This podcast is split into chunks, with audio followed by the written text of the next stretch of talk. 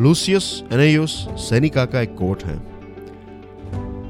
If one does not know to which port one is sailing no wind is favourable अगर एक नाविक को पता ही नहीं है कि उसको किस बंदरगाह पर जाना है तो फिर हवाएँ किसी भी दिशा की क्यों ना हो, उसके लिए उन हवाओं का कोई मतलब नहीं रहता है।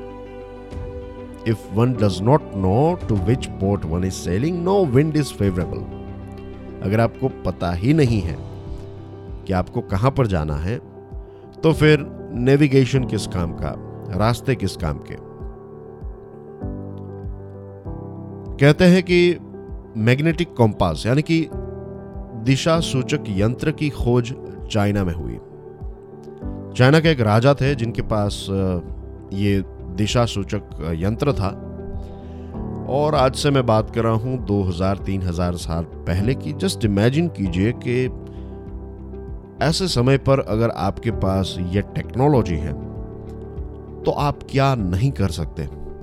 आपको एग्जैक्टली exactly पता है कि किस दिशा में आपको आगे बढ़ना है। आप अपने पूरे सैन्य को एक दिशा में ले जा सकते हैं। दुश्मन को इसके बारे में कोई आइडिया नहीं है। आपका एक बहुत बड़ा कॉम्पिटेटिव एडवांटेज हो गया क्योंकि आपके पास ये दिशा सूचक यंत्र, यानी कि मैग्नेटिक कॉम्पास है।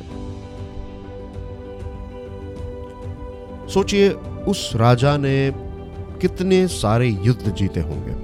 सिर्फ़ एक चीज़ की वजह से, क्योंकि उस राजा को पता था कि किस दिशा में उसको आगे बढ़ना है, कहाँ पर उस व्यक्ति को या फिर उस सैन्य को जाना चाहिए।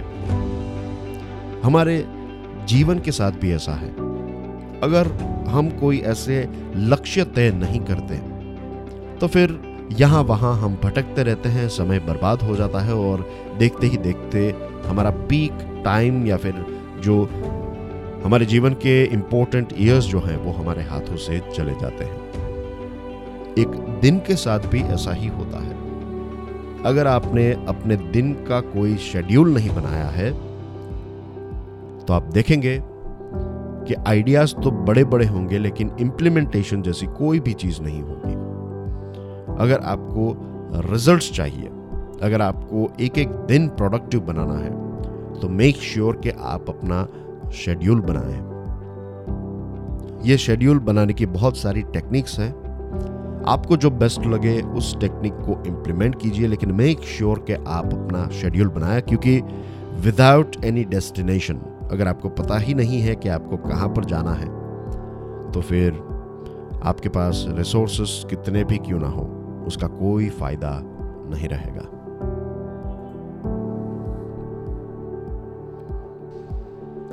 Thank you very much for listening to this podcast कल फिर सुबह छह बजे मिलेंगे। तब तक के लिए जय हिंद।